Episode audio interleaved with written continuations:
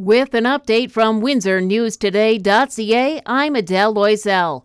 Police are starting to close in on protesters in downtown Ottawa.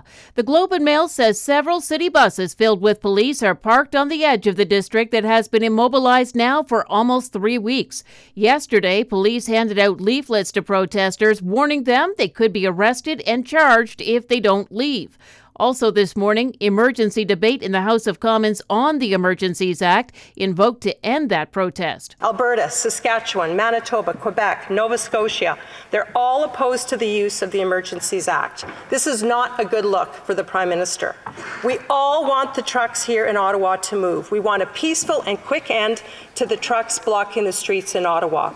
Our message to those protesting is still this Conservatives have heard you. We will keep standing up for you. But it's time to move the trucks. That's interim Conservative leader Candice Bergen. The MP for Ottawa Centre, Yasir Naqvi, spoke too. My community has been held hostage, and I can t- assure you that these protests have not been peaceful or lawful. Both the House and the Senate have to approve the decision to use the act, but it's already in effect. The OPP has laid 15 sex related charges against a Tecumseh man. Among the charges against Ellen Corcoran, sexual assault on a person under 16 and indecent exposure to a minor. None of the charges have been proven in court. Police say the investigation spans several years and it's not over. They're looking for other victims. Starting today, you can book your teen 12 to 17 for a COVID 19 booster shot. Health Unit CEO Nicole Dupuis says the mass vaccination clinics are still open, but there's other options too. I think we have in total about 89 pharmacies across Windsor Essex that are participating in vaccination as well as primary care. And also, uh, we do have our mobile strategy, which we've really enhanced actually over the past month. Also, today, the Health Unit released its weekly COVID 19 summary. Hospitalizations, ICU admissions, and deaths all declined last week, but wastewater, the most immediate indicator, fluctuated. Across Ontario, another 36 deaths from COVID 19 today. Slight dip in the number of people in the hospital who have tested positive, over 1,300 now, and there's 356 in intensive care.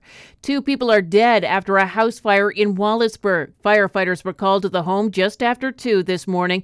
Two people were rescued and later pronounced dead. It's still under investigation, so there's no word how that started. And Windsor has its first commissioner of economic development. It's Jelena Payne. She was the commissioner of human and health services. Now Debbie Cercone will take over that job until the city can hire a permanent replacement. Payne starts her new job on April 4th. NHL action tonight. The Leafs host the Penguins, and the Wings are in New York to take on the Rangers. Junior hockey, the Vipers play Sarnia while the Flyers host St. Thomas, and Lakeshore is in Petrolia. At the Winter Games, Canada's men's curling team plays Great Britain. We still have a winter storm warning. Freezing rain or ice pellets this afternoon will turn into snow, windy and falling to minus three. Snow tonight and minus eight, and tomorrow, sun and cloud will get up to minus five. For more on these and other stories, go to Windsor News Today ca.